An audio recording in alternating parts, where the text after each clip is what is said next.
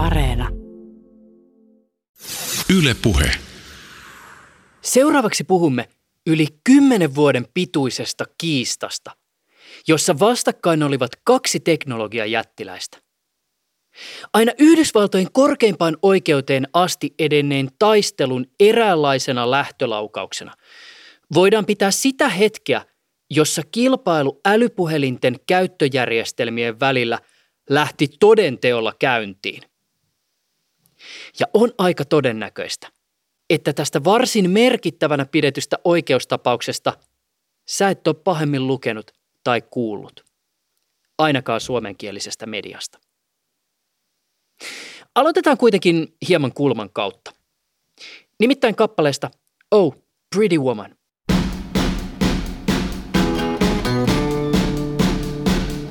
Vuonna 1994 Yhdysvaltojen korkeimpaan oikeuteen päätyi kiista, jonka keskiössä oli Roy Orbisonin tunnettu kappale. Pretty woman walking down the street, pretty woman, the kind I like to meet, pretty woman. Orbisonin kappale alkaa siis sanoilla Pretty Woman Walking Down the Street. Vuonna 1989 hip-hop-yhtye Two Live Crew julkaisi kappaleen Pretty Woman, jonka alussa kuullaan Roy Orbisonin kappaleen melodiaa muistuttava sample ja joka alkaa samoilla sanoilla kuin tämä alkuperäinen kappale.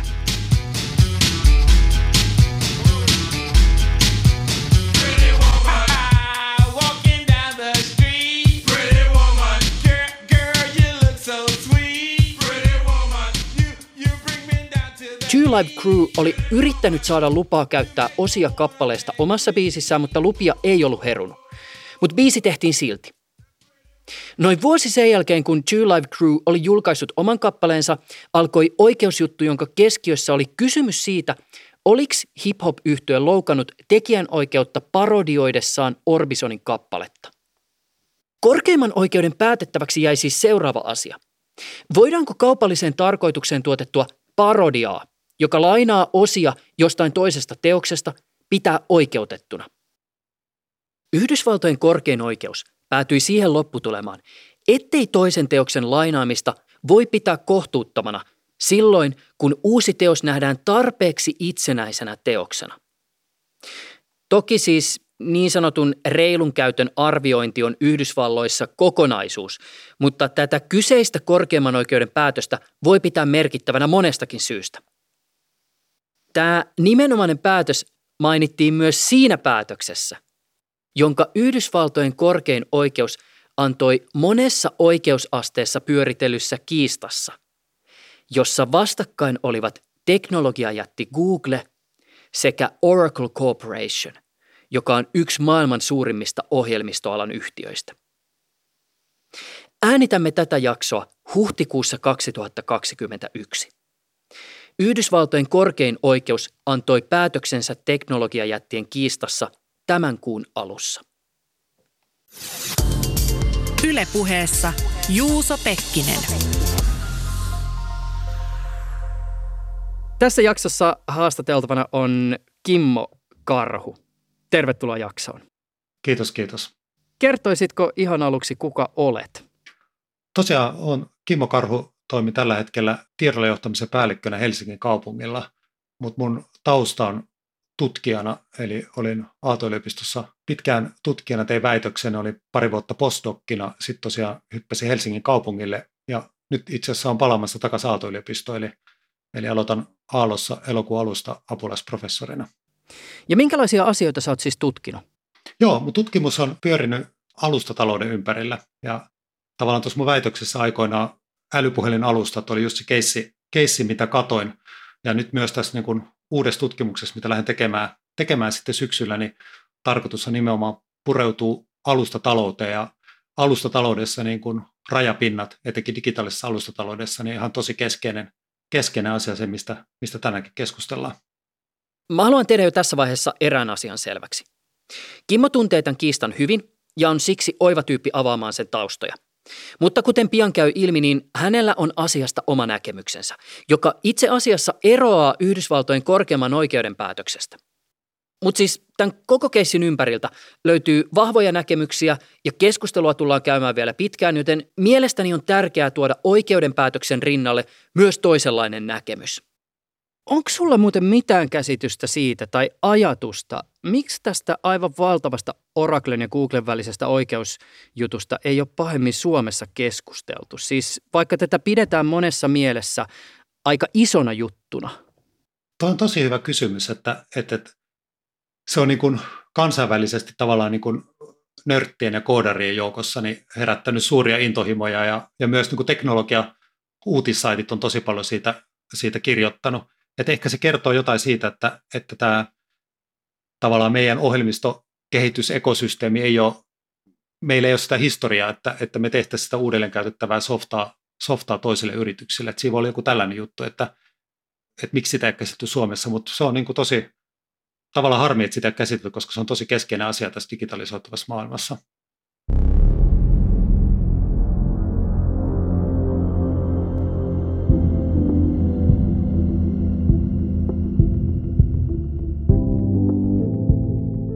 Mä yritän nyt selkeyden vuoksi jo tässä vaiheessa tiivistää lyhyesti, mistä tässä Googlen ja Oraclen välisessä kiistassa on kyse. Ja huom, jos villakoiran ydin ei vielä tässä vaiheessa aukea, ei hätää. Taustoitetaan tämä kuvio vielä tarkemmin tämän jakson aikana. Mutta lähdetään ensinnäkin siitä, että tämän kiistan ytimessä ovat niin sanotut ohjelmointirajapinnat, eli rajapinnat, eli apit – tosi, tosi, tosi, tosi tiiviisti. Voidaan sanoa, että rajapinnat ovat se tapa, jolla eri ohjelmistot, siis vaikkapa älypuhelimen käyttöjärjestelmä ja älypuhelimen sovellukset, keskustelevat keskenään. Oracle syyttää Googlea siitä, että Google on käyttänyt Android-käyttöjärjestelmässään tiettyä rajapintakoodia luvattomasti. Eli siis toisaalta tässä koko keississä on kyse siitä, onko rajapinnalla tekijän oikeutta. Ja toisaalta siitä, oliko Googlella aikoinaan oikeus kuitenkin käyttää toisen yhtiön kirjoittamaa rajapintakoodia osana omaa käyttöjärjestelmäänsä. Joo, se on just näin, että tavallaan on mielestäni hyvä pitää noin kaksi kysymystä erillään. Eli, eli voidaan just kysyä sitä, että onko, pitäisikö rajapinnalla olla tekijänoikeutta ja sitten toisaalta, sitten, että jos sillä on tekijänoikeus, niin mitkä olisi ne reilun käytön periaatteet, millä kuitenkin niin kuin saisi kopioida sitä, sen, sen tekijäoikeuden alaisen materiaalin, vai, vai sitten, että pitääkö, pitääkö lisensoida se siltä, siltä taholta, joka, jolla on se tekijänoikeus. Otetaan tähän hommaan hetkeksi ihan tavallisen ihmisen näkökulma. Ja mä tiedän, että tämä on vaikea kysymys, koska näitä niin sanottuja rajapintoja on kaikkialla. Mutta jos me ajatellaan, että, että me käytetään vaikka matkapuhelimen sovelluksia tai tietokoneohjelmistoja tai verkkopalveluita, niin koko ajanhan nämä järjestelmät keskustelevat toistensa kanssa. Millä tavoin käyttäessämme laitteita tai palveluita rajapinnat ovat kokemuksessa läsnä? No tuossa voisi ajatella, että, että rajapinnalla on niin kuin, niin kuin useampia tarkoituksia, että yksi tämmöinen ihan perusjuttu on se tavallaan niin kuin mahdollistaa koodin uudelleen käytettävyys. Eli voi ajatella, että nämä niin kuin just älypuhelin keississä, niin koko niin kuin kaikki appit, mitä App Store on syntynyt, kaikissa näissä johtavissa älypuhelinalustoissa on noin kolme miljoonaa sovellusta, niin ne on rakennettu niin kuin rajapintoja hyväksi käyttää niin, että ne koodareet ei ole tarvinnut sitä toteuttaa, vaikka että miten kiihtyvyysanturi puhelimessa käytetään, vaan, vaan ne on voinut keskittyä sen oman sovelluksen kehittämiseen, niin tavallaan ne hyvät rajapinnat on mahdollistanut sen huikein innovaation, että on syntynyt, syntynyt miljoonia sovelluksia, joissa on pystytty uudelleen käyttämään niitä valmiita, valmiita palasia. Et se on niin kuin yksi, yksi, miten se realisoituu käyttäjälle niin kuin laajempana tarjoamana sovelluksia. Sitten toinen voi ajatella, että, että tämmöisen niin ohjelmistorajapinnan lisäksi niin on tämmöisiä datarajapintoja, että rajapinta välittää jotain dataa. Ja tästä vaikka Helsingin kaupungin kontekstissa niin hyvä esimerkki, että, että me on kymmenen vuotta puskettu eteenpäin niin kuin avoimen datan ajattelua. Helsinki Region Infoshare niin kuin jakaa avointa dataa, ja tota, siellä esimerkiksi dataa jaetaan joko tiedostoina tai rajapintoina. Nyt esimerkiksi hyvä esimerkki viime, viime kesältä oli se, että, että noista Helsingin uimarannoista lämpötiladata kerätään antureilla ja se jaetaan rajapintojen kautta. Kuka tahansa voi sitten rakentaa sovelluksia tai muita sen, sen rajapinnan päälle. Mä mietin vielä just tätä niin kuin konkretiaa, eli jos me ajatellaan niin, että, että mä oon vaikka jossain sanotaan kuvitteellisessa karttapalvelussa, joka on rakennettu sillä tavoin, että se hyödyntää erilaisia rajapintoja tarjotessaan siihen karttaan jonkin tämmöisen niin kuin siis lisäinformaatioleijerin, niin se tieto siitä sinne karttapalveluun, että mikä se lämpötila siellä uimarannalla on, tulee nimenomaan jonkun tämmöisen rajapinnan kautta, jonka tässä tapauksessa tarjoaa Helsingin kaupunki. Juuri näin. Ja sitten tuosta voi vielä ajatuksen viedä vähän pidemmälle, että jos jotenkin kaupungit, kaupungit globaalisti pystyisi sopimaan, että, että mikä on se yhteensopiva rajapinta, jonka kautta uimarantojen lämpötila tai jotain muuta asiaa voitaisiin tarjota, niin se mahdollistaisi myös sen, että sen jonkun sovelluskehittäjän tekemä sovellus toimisi samalla lailla Helsingissä ja se sama sovellus voisi toimia Tallinnassakin, jos Tallinna tarjosi myös sen yhteensopivan rajapinnan kautta. Että tämä on se tärkeä pointsi rajapinnassa kanssa, että se tietyissä tilanteissa se tarjoaa sen yhteensopivuuden ja se sama sovellus voi toimia erilaisissa paikoissa tai erilaisissa käyttöjärjestelmissä tai, tai niin poispäin. Varmaan perustasolla voidaan myös todeta, että siis ylipäätänsä kun meillä, niin kuin mainitsit, jos meillä on joku sovellus, siis vaikka tietokoneessa tai älypuhelimessa, niin sen sovelluskehittäjän ei siis tarvitse niin sanotusti koodata siihen sovellukseen ihan kaikkea. Jos se sovellus käyttää vaikka sitä älypuhelimen kiihtyvyysantoria tai älypuhelimen kameraa, tai käyttöjärjestelmässä vaikka käyttöjärjestelmän graafista käyttöliittymää, siis sitä, että miten sovellus näkyy ikkunoissa siellä työpöydällä, niin silloin se sovelluskehittäjä on hyödyntänyt sen sovelluksen kehittämisessä sitä käyttöjärjestelmän valmistajan tarjoamaa rajapintaa, joka tarjoaa sitten pääsyn sinne kameraan tai siihen käyttöjärjestelmän graafiseen käyttöliittymään.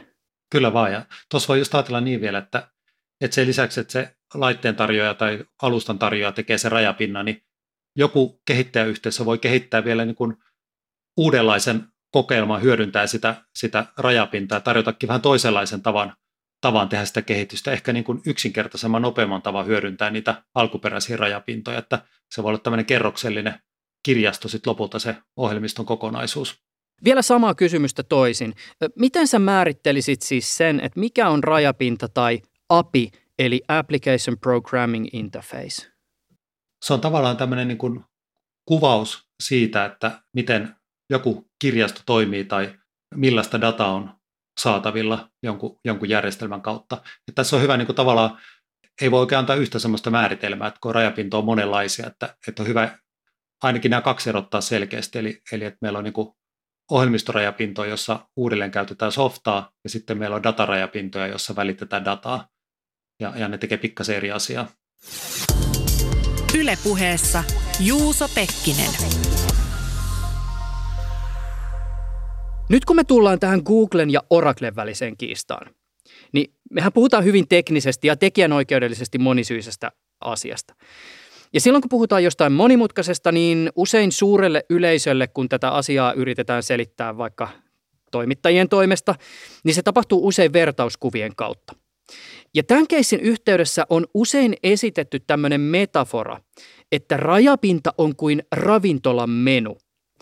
Ravintolan asiakas taas on esimerkiksi ohjelmoija ja ravintolan keittiö on joku sellainen vaikkapa älypuhelimen toiminnallisuus, jota ohjelmoija haluaa, että se hänen sovelluksensa käyttää. Eli siis toiminnallisuus voi olla vaikkapa se puhelimen kamera. Ohjelmoijan ei tarvitse tietää, miten se puhelimen kamera toimii, Kuten ei ravintolan asiakkaankaan tarvitse tietää, mitä siellä ravintolan keittiössä tapahtuu. Siis ravintolan asiakkaan ei tarvitse edes osata keittää vettä, mutta silti se ruoka tulee pöytään. Riittää, että asiakas osaa lukea menua ja tilata sieltä jotain. Ja tämä on siis hyvin tyypillinen selitys, joka rajapinnolle tässä yhteydessä annetaan, mutta lienee kuitenkin huomionarvoista, että tämä, just tämä nimenomainen vertauskuva itse asiassa saattaa jo vähän ottaa kantaa kysymykseen siitä – kuuluuko rajapinnalle tekijän oikeus? Joo, sä oot ihan just oikeassa, että, että on tosissaan niin kuin, tavoittaa niin kuin tietyn kulman siitä rajapinnasta, eli että se tavallaan niin kuin piilottaa sen toiminnallisuuden taustaksi, ja se on ihan totta, ja se tuolla saavutetaan.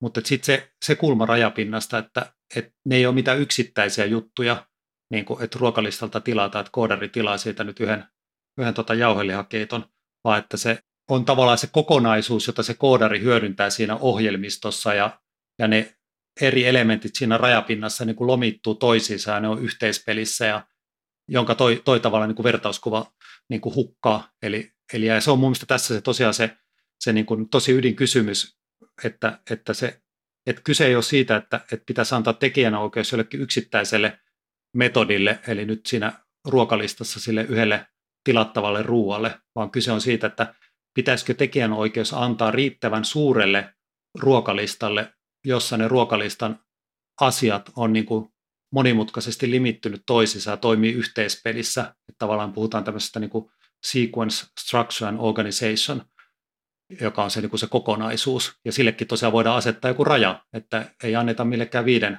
viiden ruokalajin listalle sitä tekijäoikeutta, vaan, vaan sitten jos puhutaan niin kuin tuhansista, tuhansista asioista, niin sitten sille saattaisi antaa tekijäoikeuden.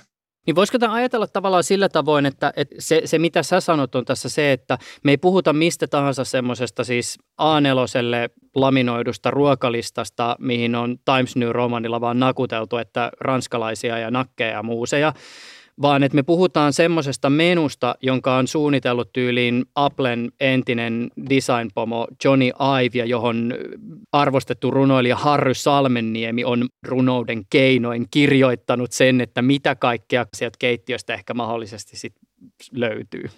Tämä, tämä oli jo parempi vertaus, että tosiaan tämä to, toi tämän estetiikkanäkökulman tähän, tähän niin kuin mukaan, mutta sitten sit sen lisäksi, että tosiaan kun puhutaan siitä, että rajapinnat on niin kuin funktionaalisia, niin, niin se on just totta, mutta että ne on tosi monimutkaisella tavalla funktionaalisia, että, että tavallaan miten ne eri asiat toimii yhteen siinä. Että se ei ole pelkästään tällainen, että, että, että niin kuin klassinen esimerkki rajapinnasta, että kahdesta luvusta halutaan niin kuin laskea tai löytää pienempi, ja sille rajapinnalle menee sisään kaksi lukua, sitten se rajapinta antaa ulos yhden luvun, joka on pienempi niistä kahdesta.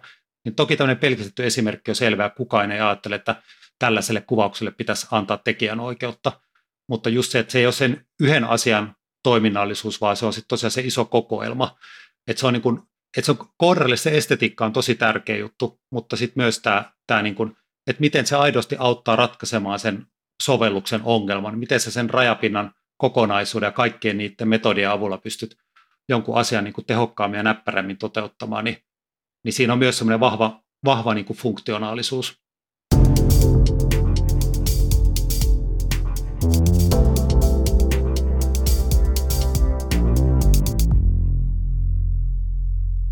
Mennään vähitellen siihen kysymykseen, että mitä väliä tällä koko Googlen ja Oraclen välisellä oikeusjutulla lopulta on. Siis mikä tämän koko homman merkitys on esimerkiksi tavallisille ihmisille. Ja mun käsitys on, että tätä kysymystä täytyy lähestyä vähän tälleen kulman kautta. Siitä nimenomaan siitä kehittäjän näkökulmasta. Ja nyt tässä kohtaa kannattaa varmaan huomioida se, että sullahan on siis kehittäjätausta. Joo, mä itse koodi kirjoittanut jostain 12-vuotiaasta lähtien tota, erilaisissa firmoissa ja nyt en enää viimeisen, viimeisen tota, vuosien aikana niin paljon koodia kirjoittanut, mutta tota, et tosissaan niin kuin koodarille, koodarille tämä on tosi tärkeä kysymys. No siis mikä rajapinnan merkitys on kehittäjälle? Joo, mun mielestä se on ehdottomasti niin, että, että se ei tosiaan ei ole mikään lista, pelkästään lista asioita, vaan, vaan se on se tota, todella vaativa suunnittelutehtävä, suunnitella hyvä, hyvä rajapinta. Ja tuosta oikeuden materiaalista löytyy tosi kiinnostavia yksityiskohtia, jossa tota, esimerkiksi yhdessä materiaalissa siellä viitattiin tällaiseen tota, kehittäjäkonferenssiin, jossa, jossa joku kehittäjä oli mennyt, mennyt tälle Javan pääarkkitehdille kertomaan. Tosiaan ne Javan, nämä oli ne rajapinnat, just mitä siinä oli, oli tässä niin kuin Google kopioinut, että tavallaan, että, että APin suunnittelu on ylevä ja palkitseva taito, ja sitten se sanoi sille Josh Blochille, joka on tämä pääarkkitehti, että, että you changed my life with the quality of your craftsmanship, niin tämä niin kertoo siitä, että miten koodarit suhtautuu intohimoisesti rajapintoihin, että hyvä rajapinta on niin kuin, vähän niin kuin elämään suurempi asia ja sit, silloin ne pääsee todella toteuttaa sitä omaa juttuunsa, kun, kun joku tarjoaa niille hyvän rajapinnan. Että se tosissaan on niin kuin vaativa juttu ja ehkä siitä toinen todiste on se, että, että jos ajattelee softafirmoja, niin ne ihmiset, ketkä softafirmassa suunnittelevat rajapinnan, niin ne on ne kaikista kokeneemmat koodarit. Kokeneemmat koodarit tekee ne rajapinnat ja sitten niin kuin uudet aloittelevat koodarit tekee sitä toteutusta. Niin se mun mielestä myös kertoo siitä, että aidosti se luovin ja vaativin juttu on yleensä se rajapinnan toteuttaminen sen sijaan kuin sen itse toteutuksen tekeminen. Rajapinnan pitää olla tosi selkeä. Se, sillä pitää pystyä se sun oma asia, minkä sä haluat tehdä, vaikka kehittää se sovelluksen, niin niin että miten sä pystyisit mahdollisimman yksinkertaisesti toteuttaa sen, niin se rajapinta voi, voi auttaa sua siinä. Sitten jos ajattelee tätä niin kuin näitä vähän erityyppisiä rajapintoja, eli, eli just niitä softarajapintoja, jotka mahdollistaa sitä uudelleenkäyttöä, niin siinä, siinä tavallaan niin kuin yksi tärkeä juttu on se, että se rajapinta olisi jotenkin intuitiivinen, eli että se on niin kuin hyvä abstraktio siitä toiminnallisuudesta, mitä, mitä sä haluat uudelleen käyttää. Ja, ja sitten myös tämä, mikä aikaisemmin mainittiin, tämä esteettisyys, eli, eli että se hyvä rajapinta myös, niin kuin, että se tavallaan intuitiivinen esteettisyys niin kuin tukee toinen toistaan. Ja tässä voi hyvänä esimerkkinä ehkä käyttää niin kuin auton kojelautaa, että, että okei, että sinne kojelautaan voi kaikenlaisia juttuja laittaa, mutta että se on tosi keskeistä, että sä niitä olennaisia asioita pystyt sitten kojelaudalta seuraamaan, vaikka sun auton nopeutta tai, tai jotain muuta. Että sillä tavalla, että miten se on niin kuin ihan esteettisesti suunniteltu se kojelauta, niin sillä on merkitystä sille autoajamiselle, niin ihan vastaavasti mitä esteettisempi ja intuitiivisempi se rajapinta on sille koorarille, niin sitä helpompaa sen, sen käyttäminen on. Eli tavallaan on moni tapoja samalle asialle tehdä rajapinta, ja jotkut on parempia ja jotkut on, on niin kuin huonompia. Sitten jos ehkä yhden vielä ajattelee niin koorin näkökulmasta, niin että kun on sellaisia rajapintoja, jotka, niin kuin, joilla haetaan yhteensopivuutta, vaikka se keissi, että, että saisi ne, ne tota, uimaratadatat Helsingissä Tallinnassa, niin, niin monesti haetaan sellaista minimalistista rajapintaa, että mikä on se pieni mahdollinen rajapinta, joka tarvitaan, että saadaan se yhteensopivuus toimimaan sille sovellukselle, niin, niin tämmöinen tietynlainen minimalistisuus on myös tärkeää rajapinnoissa. Ihan vastaavasti, kun joku Apple-älypuhelinta pidetään esteettisenä, kun se on vaan niin, olkoonkin, että se on kaunis esine, niin se on myös niin kuin hyvin toiminnallisesti tosi, tosi helppo käyttää ja intuitiivinen, niin niin sama voisi koorin näkökulmasta vaatia siltä rajapinnalta.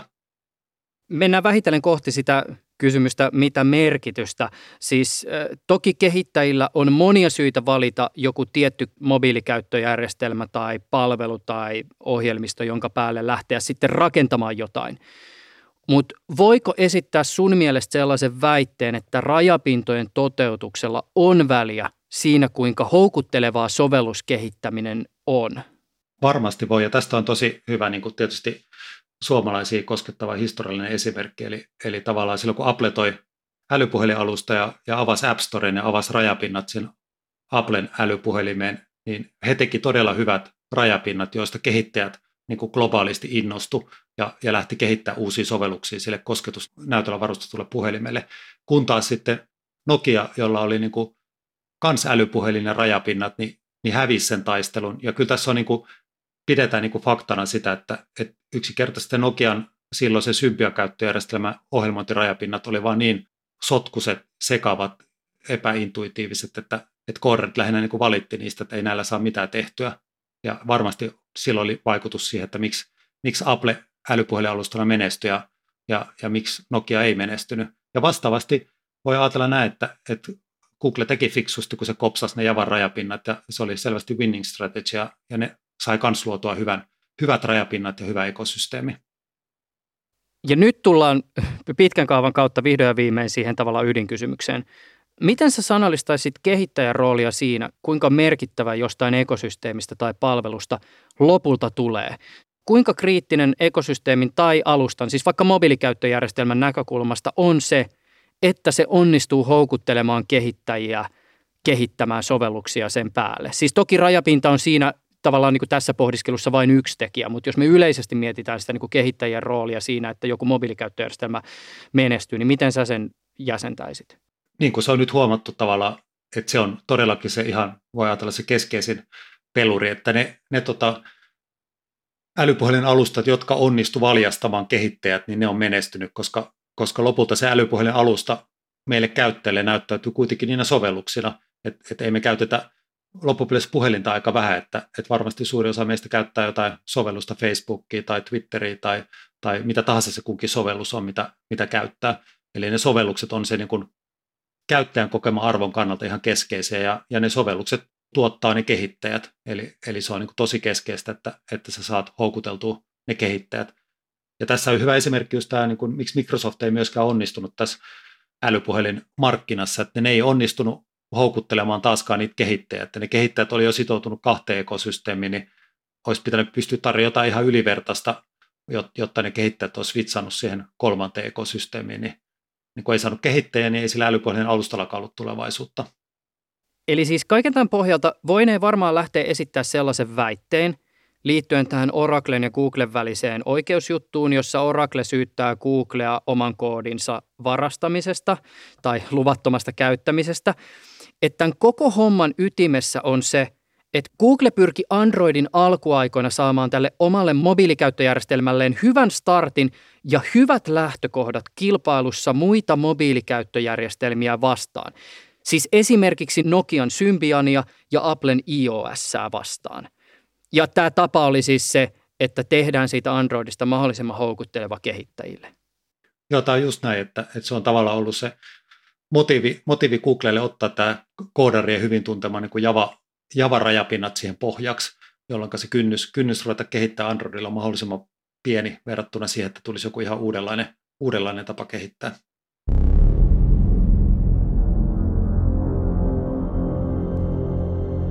Kimmo Karhu, jotta me voimme ymmärtää tämän Google vastaan Oracle-kiistan olemusta, niin avataan perusteita. Tämän kaiken keskiössä on siis Java-ohjelmointikieli. Tavalliselle tietokoneen käyttäjälle Java on saattanut tulla tutuksi siitä, että välillä jonkun päivityksen yhteydessä vilahtaa sellainen höyryävä kahvikuppilogo ja uutisissa varoitellaan, että no taas Javassa on joku vakava haavoittuvuus. Mutta jos puhutaan sillä yleisesti, niin mitä on hyvä tietää Javasta, jonka siis aikoinaan kehitti Sun Microsystems-niminen yhtiö?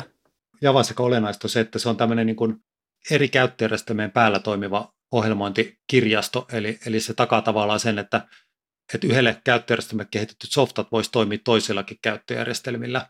Ja tota, tuossa Sun Microsystems se on hyvä todeta, että tosiaan se oli, firma oli Sun Microsystems, mutta Java on tavallaan tämmöinen niin kuin yhteisön kehittämä koodi, eli Eli siellä on tavallaan tämmöinen niin community-prosessi ollut, jossa on ollut niin kuin liuta eri yrityksiä ja koodariyhteisöä mukana kehittämässä sitä. Että se on myös tärkeää muistaa, että se, on, se ei ole yksittäisen korporaation kehittämä asia, vaan, vaan se niin kuin koodariyhteisön kehittämä niin kuin yhteinen juttu. Käsitykseni mukaan Sun Microsystems aikoinaan lanseerasi tämmöisen sloganin Write once, run everywhere, eli kirjoita kerran ja aja joka paikassa. Niin tämä käsitykseni mukaan nimenomaan viittasi siihen, että periaatteessa Javaa voisi käyttää missä tahansa alustalla, riippumatta siitä, mikä on se prosessori, jota se laite käyttää, onko kyseessä desktop-laite vai joku mobiililaite vai kenties joku niin kuin pienen laskentatehon digiboksi tai käsipelikonsoli, mikä ikinä. Kyllä vaan, tämä oli tietysti se niin kuin tavallaan heidän hieno ajatus ja osin se on toteutunut, mutta, että, mutta sitten on tavallaan niin kuin markkinassa osoittautunut, että, että lopulta pelikonsolit – niissä halutaan äärimmäistä suorituskykyä, niin niissä on sitten omat spesifit rajapinnat, ja, jotka pystyy suoremmin käyttämään se laitteen ominaisuuksia. Ja, ja myös niin kuin desktop-maailmassa niin, niin enemmän käytetään niin kuin kunkin laitteen, laitteen rajapintoja, että, että se, tavallaan se visio on jäänyt vähän niin kuin toteutumatta. Että, että se on jossain mielessä niin kuin Javaa niin kuin isoimmin esillä nykyään oikeastaan just tosiaan Androidin kautta, eli, eli se vähän niin kuin, siinä se on niin kuin isoiten realisoitunut. Vuonna 2003 Andy Rubin ja kumppanit perustivat Android-nimisen yhtiön, jonka tarkoituksena oli kehittää aivan uudenlainen mobiilikäyttöjärjestelmä. Ja kaksi vuotta myöhemmin Google osti Androidin.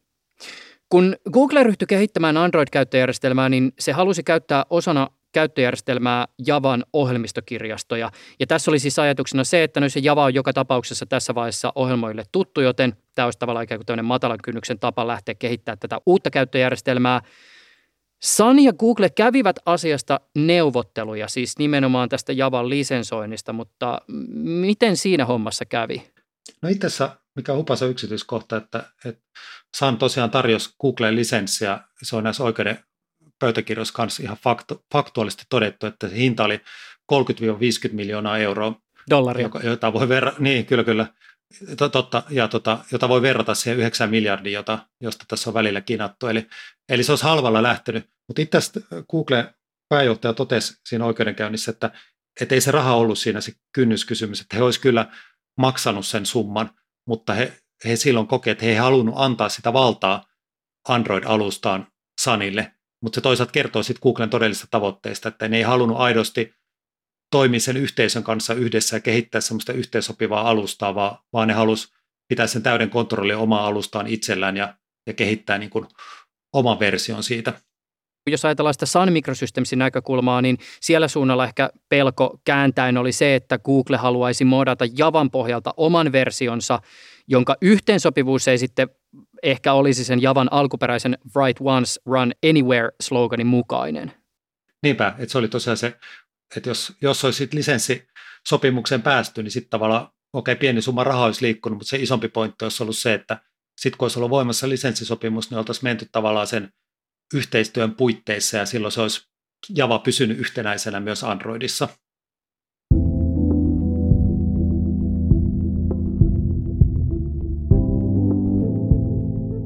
Android-mobiilikäyttöjärjestelmä esiteltiin kehittäjille vuonna 2007. Ja ensimmäinen Android-käyttöjärjestelmää käyttävä laite tuli ulos seuraavana vuonna. Hieman viitekehystä. Applen iPhone ja iOS-käyttöjärjestelmä esiteltiin vuonna 2007. Noihin samoihin aikoihin Nokia ja Nokian Symbian käyttöjärjestelmä oli markkinoiden suurin toimija. Muita toimijoita olivat muun muassa BlackBerry omalla käyttöjärjestelmällään, Microsoftin Windows Mobile, erilaiset Linux-laitteet sekä Palm OS. Ei siis todellakaan ollut vielä selvää, että käytännössä yli 10 vuoden päästä markkinatilanne olisi se, että meillä on kaksi toimijaa, Android ja iOS, jotka käytännössä hallitsee markkinaa. Vuonna 2009 yksi maailman suurimmista ohjelmistoalayrityksistä Oracle osti Sun Microsystemsin 7,4 miljardin dollarin hintaan. Kimmo Karhu, muistatko sattumaisin, minkälaista keskustelua tästä aikoinaan käytiin? Korrellehan toi, niin kun, just kun sanoin, että Sanilla oli tämä tavalla yhteisötausta, niin, niin se oli niin kuin tavallaan tämmöinen paha, paha Oracle ostaa sen hyvän, hyvän Sanin ja mitä tapahtuu sille yhteisölle ja hyville periaatteille, kun se päätyy tämän suuren korporaation hampaisiin, niin, niin se oli varmaan tiivistetty se kehittäjän näkökulma. Niin Oraclella on käsitykseni mukaan joissakin piireissä semmoinen maine, että se on yhtiö, joka ostaa toisia yhtiöitä ja sen jälkeen pilaa ostamiensa yhtiöiden tuotteet. Pieni sivuhuomio. Esimerkiksi TD-Net-sivusto esittää omassa analyysissään väitteen, että Oracle olisi itse asiassa aloittanut vuonna 2010 oikeustoimet Googlea vastaan kompensoidakseen niitä kuluja, joita yhtiölle oli syntynyt muun muassa Sun-kaupoista. Tämä on kiinnostavaa, miten tämän keissin ympärillä velloo erilaisia narratiiveja ja Sä oot, Kimmo, joitakin vuosia takaperin esittänyt tekniikkaa talousjulkaisussa tämmöisen kysymyksen, onko Javan oikeudet omistavan Oraclen Larry Ellison paha ja ahne Larry ja Googlen Larry Page hyvä Larry, joka on ohjelmistokehittäjien puolella. Ja Mä en tietenkään ole kuin toimittaja, joka yrittää ymmärtää tätä kaikkea, mutta kun mä oon vähän käynyt tästä keskusteluja ihmisten kanssa ja lukenut erilaisia analyysejä tähän keissiin liittyen, niin en ole voinut olla kiinnittämättä huomiota siihen, että karrikoiden tämä tuppaa ole aika yleinen näkemys tästä oikeuskeissistä. Niin, mä luulen, että se on niin, että, että tosiaan kun tämä niin on henkilöitynyt näihin firmoihin ja tietysti myös niiden firmojen johtajiin, niin, niin se helposti ohjaa sitä ajattelua, että, että Oraclella on pakko olla jotkut pahat ajatukset tässä – ja vastaavasti Google on, on maailman pelastaja, niin, niin tota, niillä on sitten hyvät ajatukset tässä. Mutta mun mielestä se voi pikkasen kyseenalaistaa, että, että jos ihan tähän asiaan keskittyy, niin, niin tota, mun mielestä Oraclella on erittäin hyvä pointti, ja, ja Googlella on ehkä vähän niin kuin opportunistiset ja, ja hyödyntämisnäkökulma siinä. Mennään vielä näihin sun omiin ajatuksiin liittyen tähän oikeuskiistaan myöhemmin, mutta paneudutaan vielä hetkeksi tähän viitekehykseen ja tämän kiistan tekijänoikeuspuoleen.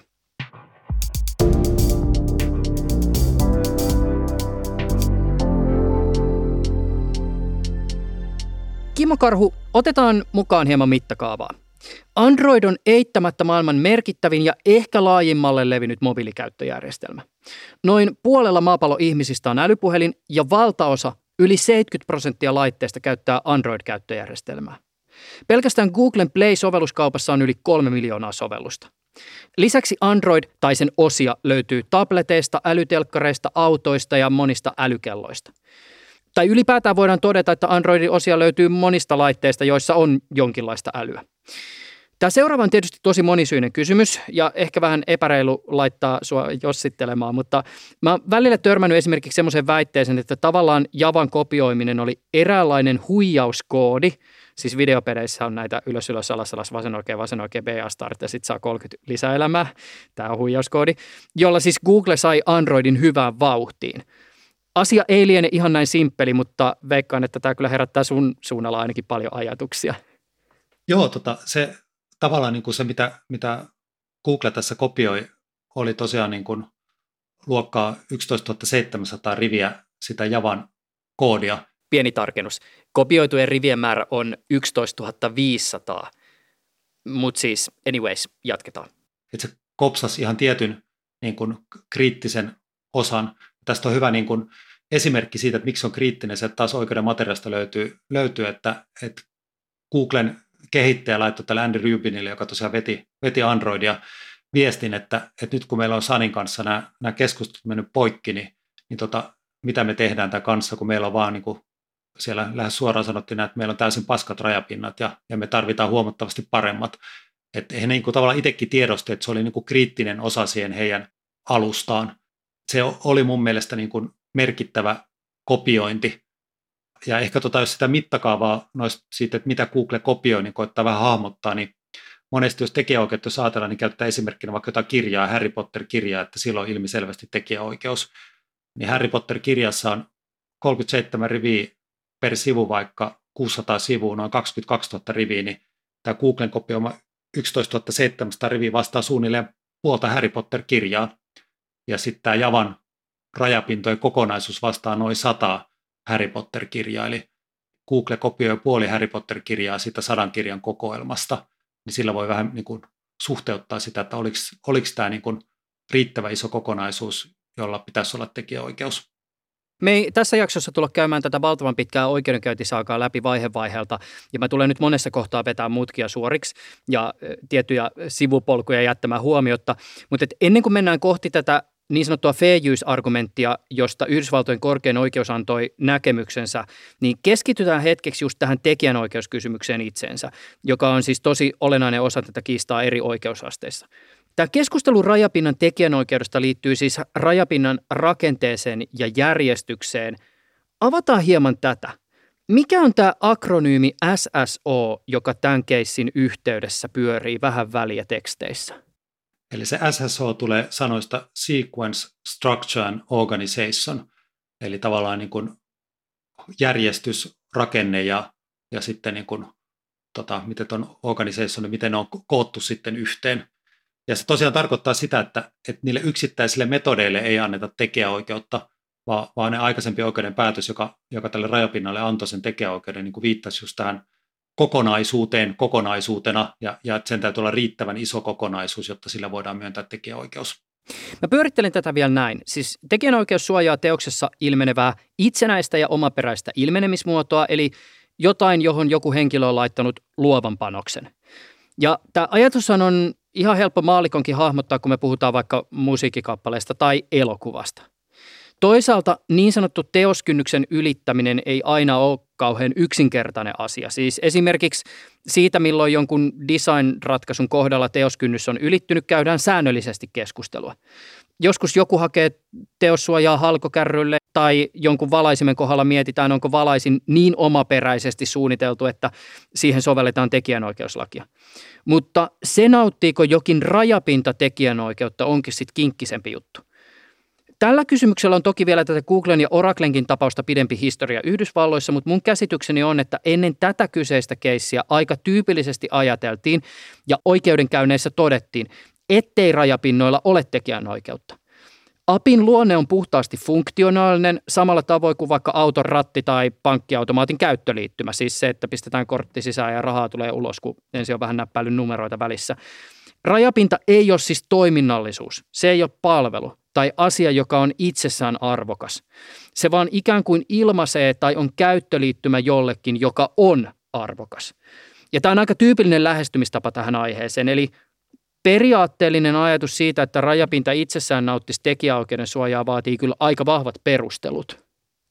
Joo, ja tässä vaikka niin kuin, just kun ajattelee sitä, että, että, että mikä on se niin kuin arvokas juttu, että kirjaa lukiessa, niin, niin se on se teksti, jota sä luet, niin se on se, mikä on se, se tekijänoikeuden alainen asia. Nyt jos tässä yrittää niin kuin softamaailmassa miettiä, niin voi ajatella kehittäjän näkökulmasta, että mitä se kehittäjä lukee, niin se kehittäjä ei tosiaan ei mene lukemaan niitä toteutusta, koska se toteutus on tavallaan niin kuin epäkiinnostava ja, ja niin kuin enemmän itsestään selvä asia, että jotenkin se on vaan toteutettu, vaan se kehittäjä just lukee sitä rajapintaa, että, että miltä se asia näyttää tai miten mä voin, voin tämän päällä koodata. Niin tässä niin kuin, tavallaan niin kuin helposti harhaudutaan ajattelemaan tosiaan, että koska se rajapinta on tosiaan funktionaalinen, niin sitten niin pelkistetään niin, että millään funktionaalisella ei saa olla tekijäoikeutta. Mutta tässä tapauksessa se funktionaalisuus on paljon enemmän, että se on todella niin kuin laaja kokonaisuus ja, ja ne, se muodostaa tämmöisen abstraktion ja tavan ajatella sitä kirjastoa ja koodata sillä, jolloin sitten mun mielestä sille, sille on tosiaan syytä, syytä antaa tekijäoikeus kokonaisuutena. Yle puhe. puhe. puhe.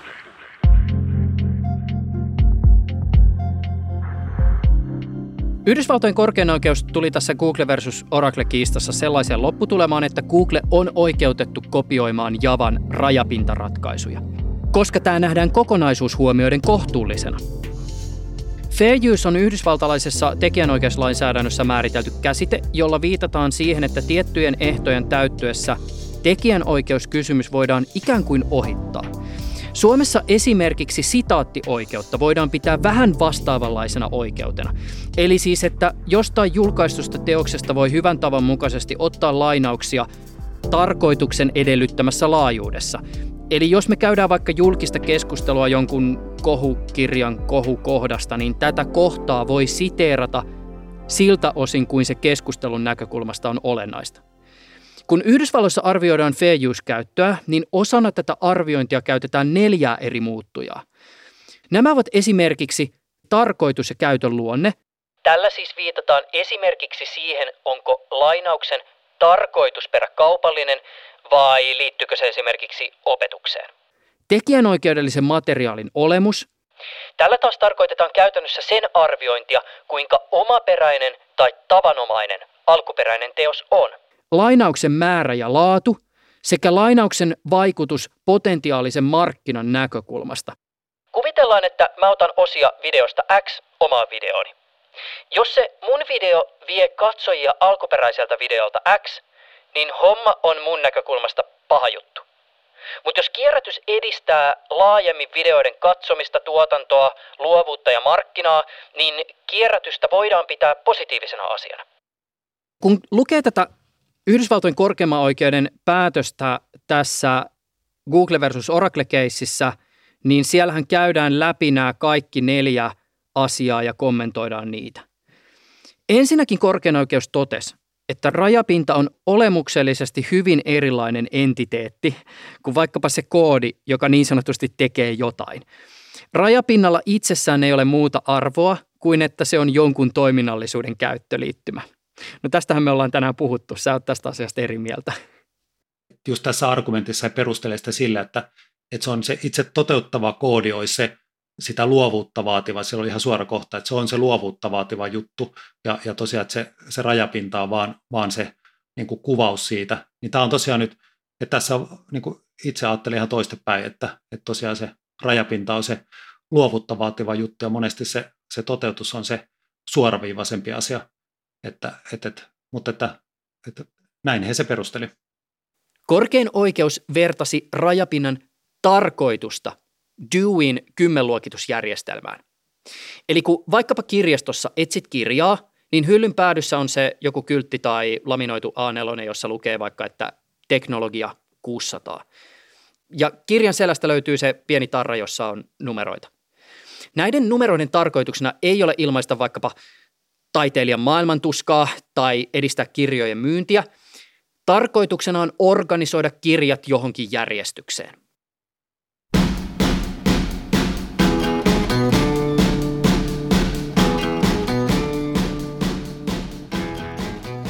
Mä alussa kerroin sen storin siitä Pretty Woman-kappaleesta. Oli jotenkin tosi hauskaa lukea näitä korkeimman oikeuden perusteluja nimenomaan tässä Google versus Oracle-keississä, koska siinä nimittäin viitattiin nimenomaan tähän Pretty Woman päätökseen. Ja siis todeten, että se miten Google käyttää näitä Javan rajapintoja voidaan katsoa nimenomaan vähän vastaavanlaiseksi käytöksi.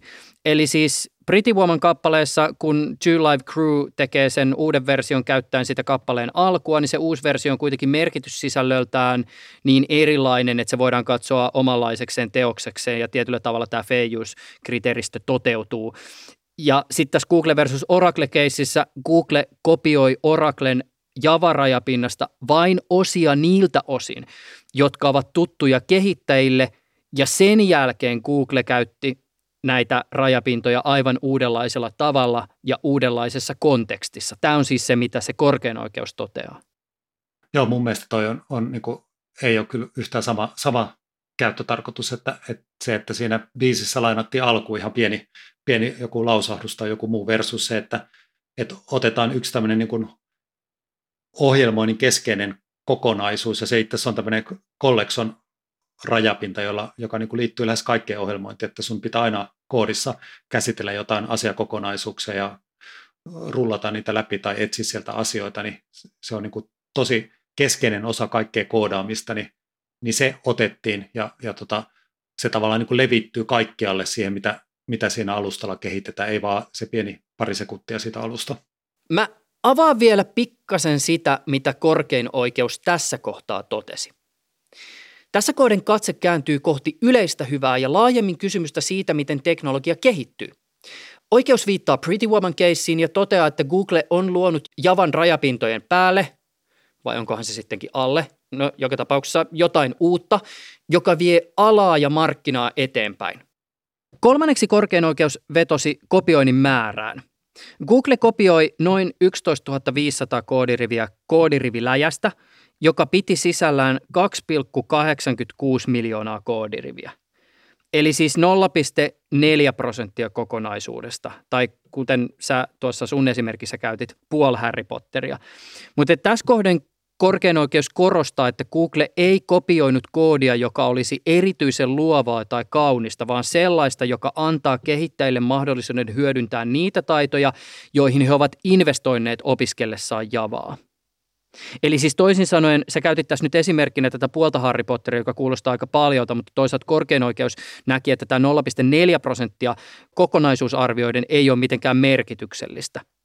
Että jollain lailla tuon niin argumentti pystyy pikkasen ostamaan, että se sit isosta kokonaisuudesta niin oli kuitenkin sukkot vähän, mutta nyt kun itsekin laskin tämän vertauksen, että se oli puoli Harry Potteria niin sadan kirjan kokoelmasta, niin kyllä se itse asiassa kuulostaa mun mielestä ihan niin kuin, niin kuin tekijäoikeudelliselta kamalta. Mutta tämä on niinku ehkä niistä neljästä argumentista niinku, niinku jollain lailla niinku osuu, osuu oikeeseen. Ja tässä nyt tullaan tähän juttuun, mistä varmaan niin kuin oikeusoppineet ja koodarit ja tekijänoikeustyypit juttelee seuraavat kymmenen vuotta. Kuten mä siteerasin tässä korkeimman oikeuden päätöksessä, nimenomaan nostettiin esiin nämä, että tämä koodi, joka kopioitiin, ei ollut erityisen luovaa tai kaunista. Niin tässä ehkä niin kuin voi palata se aikaisempaa esimerkki, että mitä se koodari sanoi sille Josh Blohille, joka, joka tämän kyseisen koodin on kehittänyt, että, että muutit minun elämäni, niin silloin voi kysyä, että ehkä siinä oli jotain luovaa taustalla siinä työssä, jos se aiheutti tällaisen tunnereaktio siinä koodarissa. Neljäntenä korkein oikeus vetosi markkinavaikutukseen. Ensinnäkin oikeus toteaa, ettei Googlen Android ollut Javan kilpailija ja että Java itse asiassa hyötyi tästä kopioinnista. Ja korkein oikeus lisäksi mainitsee, että itse asiassa tekijänoikeuden täyteenpano, siis se, että kunnioitettaisiin sitä Oraclen vaatimusta, että se tekijänoikeus näiden koodinpätkien osalta huomioitaisiin, saattaisi jopa haitata yleistä hyvää. Joo, toi tavallaan tuo markkinan niin kuin samankaltaista erilaisuus, niin ehkä jos ajattelee sitä, että tosiaan se Sunin slogani alusta saakka ollut se Bright Ones Run Everywhere, niin, niin se jo kertoo siitä, että todellakin niin kuin Sunin ajatus oli, että se Java – Java on kaikilla erilaisilla alustoilla, oli ne sitten älypuhelinalustoja tai muita, niin, niin se soti just tuota argumenttia vastaan, että se olisi jotenkin ollut eri markkina, mihin Sun olisi, olisi niin kuin tähdännyt. Ja yleisemmin, jos ajattelee tätä, että, että niin kuin kaikki laitteet, äh, läppärit, pädit, älypuhelimet niin kuin konverkoituu koko ajan, niin, niin siinä on aika vaikea niin kuin vetää niitä markkinarajoja. Että kyllä siinä puhutaan aika paljon, paljon niin kuin samasta, samasta markkinasta. Että mun mielestä tuo mark- markkina-argumentti oli tuossa tuossa kanssa huono, että, että, että kyllä se niin kuin sama markkina pitkälti mun mielestä on.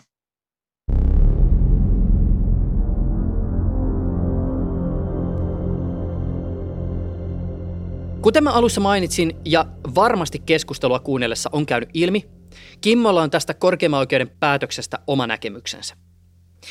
Mainitsin Kimmolle siitä, että kun mä valmistauduin tähän jaksoon, niin taustakeskusteluissa ja materiaaleissa, joita mä käytin, painottui vahvasti tai rivien välistä ajatus siitä, että tämä oikeuden päätös oli perusteltu.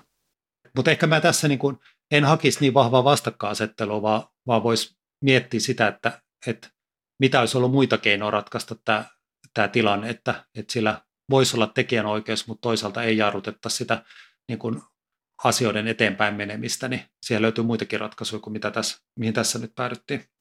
No mutta mitä sä ehdotat, koska yksihän, jos mietitään sitä tavallaan, niin kuin, että miten esimerkiksi tätä korkeimman oikeuden päätöstä tukevat ihmiset tätä asiaa lukee, niin aika paljon, niin kuin, aika nopeasti perusteluissa nousee nimenomaan esille tämä ajatus siitä, että ää, tietyllä tavalla se tekijänoikeus voidaan tässä kysymyksessä ohittaa ja rajapinnoille niin kuin näitä rajapintoja laajasti hyödyntää nimenomaan siitä syystä, että tässä yhteydessä se, ettei näitä copyright-kysymyksiä tarvitse ajatella, hyödyttää siis yleisesti innovaatioita ja ekosysteemien kehitystä ja digitaalista taloutta. Ja sitten taas toisaalta yksi tämmöinen näkemys on se, että jos Oracle olisi tämän keissin voittanut, niin siinä tapauksessa sitten taas jollakin tavalla se olisi sitten taas hidastanut tämmöistä niin kuin innovointia ja alustojen kehittymistä. Joo, tuossa voisi mun mielestä ottaa niin esimerkki tästä niin kuin muusta kehityksestä niin kuin älypuhelimaailmassa. Eli, eli älypuhelimaailmassa on paljon patentteja ja sitten on paljon standardeja. Ja joidenkin standardien toteuttaminen käytännössä, niin kuin vaikka GSM-standardin toteuttaminen, niin vaatii, että, että sun pitää toteuttaa joidenkin firmojen hallussa olevia patentteja.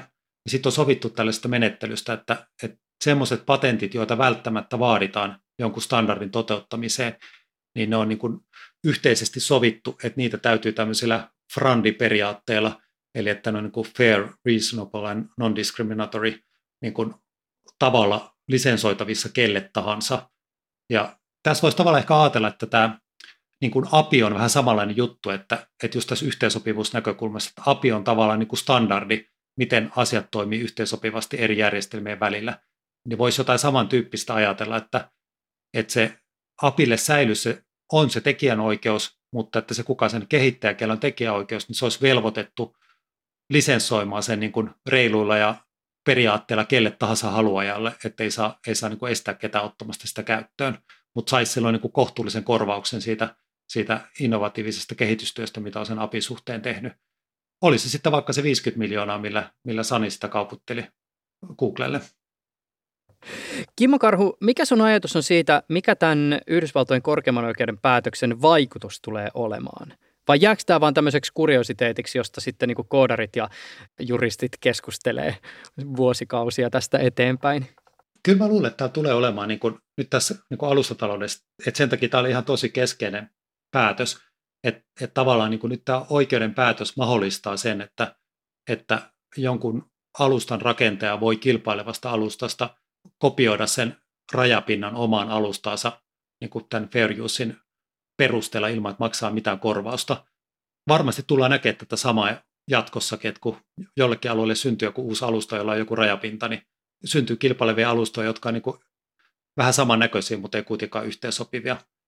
Et se on tavallaan tässä ehkä se, mikä jää huomaamatta, että et, et tavallaan tässä jalosti tällä oikeuden päätöksellä perusteltiin ja tavoiteltiin niin kuin yhteensopivuutta, mutta se kylmä fakta on se, että et eihän se Android ole yhteensopiva Javan kanssa, vaan se on päinvastoin epäyhteensopiva, että, että se fragmentoi sitä alkuperäistä yhteensopivaa alustaa. Ja näin, näin tulee varmasti jatkoskin käymään. Sitten toisaalta niin kuin voi argumentoida just sitä, että, että, että helpommin syntyy uusia alustoja markkinoille ja innovaatioita, että, mutta että onko se loppupelissä hyvä, että tulee tämmöistä niin kuin epäyhteensopivuutta lisää, niin, niin sitä hirmu vähän tässä on keskusteltu. Mutta eikö tämän saman, minkä sä nyt sanot, niin voi kääntää myös niin päin, että, että tietyllä tavalla voi ajatella se, että, että jos mä nyt haluan vaikka lähteä luomaan uutta käyttöjärjestelmää vaikka sitten mobiiliin, ja mä teen vastaavan, minkä Google aikoinaan teki, niin tietyllä tavalla se mun teko nimenomaan edistää ja ruokkii kilpailua. Siis luo ehkä uudenlaisia ja uusia ekosysteemejä, joita ei ole aikaisemmin ollut. Ja varsinkin jos me mietitään sitä, että käytännössä tällä hetkellä mobiililaitemarkkinassa on se tilanne, että meillä on duopoli. Meillä on kaksi isoa toimijaa, jotka hallitsee, hallitsee koko markkinaa. Niin tietyllä tavalla, jos meillä olisi jotakin mahdollisuuksia ja mekanismeja, vaikkapa sitten niin kuin fair use-periaatteen pohjalta, madaltaa kynnystä – luoda ekosysteemejä, johon saada mukaan niitä kehittäjiä ja näin edistää kilpailua, niin eikö tämä kilpailunäkökulmasta voisi olla, olla aika arvokas asia? Ja tässä tullaan taas nyt siihen nimenomaan tämän niin korkeimman oikeuden päätöksen henkeen, jota mä yritän kanssa hapuilla. Aivan, ja, ja se siinä olikin niillä perusteena, että sitten mä ehkä just ajattelin itse, että että tuossa kentässä just se semmoinen frandityyppinen juttu olisi tosi hyvä, että, että et, et sä voit ruveta kilpailemaan, mutta mut sä joutuisit maksaa niinku sitä mukaan, kun sun bisnes kasvaa, niin reilun korvauksen sille alkuperäiselle kehittäjälle, niin, niin se ratkaisisi tämänkin, että se ei niinku estäisi tota.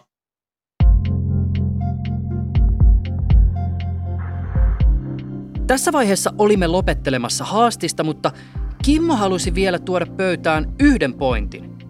Ja eka ajatus on ehkä se, että no miten kvanttitietokoneet tähän kaikkeen liittyy, mutta no kohta kuulet. Joo, tässä tietysti kvanttitietokoneessa ollaan vielä, vielä siinä pisteessä, että ekat tavallaan kvanttitietokoneet on vasta pystytty rakentamaan ja on pystytty vasta vähän niin kuin teoreettisesti todistamaan, että, että se pystyy, pystyy päihittämään klassisen tietokoneen laskentakyvyssä. Että siinä ei sinällään vielä olla siinä pisteessä, voitaisiin ekosysteemiä rakentaa, vaan, vaan on enemmän niin kuin firmojen sisäistä tekemistä ja kokeilemista. Mutta se on tosi kiinnostava kysymys, että että mikä olisi hyvä rajapinta kvanttitietokoneille. Ja jos me ajatellaan, että, että joku kehittäjä kehittää jotain rajapintaratkaisuja nimenomaan kvanttitietokoneiden maailmaan, jotka osoittautuvat superhyviksi, tai monet potentiaaliset kehittäjät alkuvaiheessa opiskelevat nimenomaan nämä tietyt rajapinnat, niin se voi olla, että sitten jollain toisella kvanttitietokonetoimijalla voisi olla aika suuri houkutus nimenomaan vaikkapa viitata tähän Googlen ja Oraclen väliseen keissiin, lainata tai varastaa tai kopioida, riippuen keneltä kysytään, nimenomaan tämän ensimmäisen kvanttitietokoneen rajapintojen kehittäjän ratkaisut. Mitä mä toivoisin, että tapahtuisi, olisi se, että, että se ensimmäinen kehittäjä käyttäisi open source-lisenssiä sen niin kuin rajapinnan kehittämisessä ja päättäisi avata sen avoimesti kaikille. Voi käyttää vaikka sellaista lisenssiä, että kaikki on kerrottava ne muutoksessa siitä eteenpäin. Ja nimenomaan tämä open sourceaminen vaatii taustalleen tekijäoikeudet, että sä et voi open sourceata, jos sulla ei alun perin ole tekijäoikeutta. Niin sitten se on se keino, että silloin aidosti yhteisesti kehitetään kaikki yhdessä sitä juttua, eikä kenenkään tarvitse toiselta niin vastoin tahtoa varastaa sitä asiaa. Kimmo Karhu, kiitos valtavasti tästä haastattelusta. Kiitos. Ylepuheessa Juuso Pekkinen.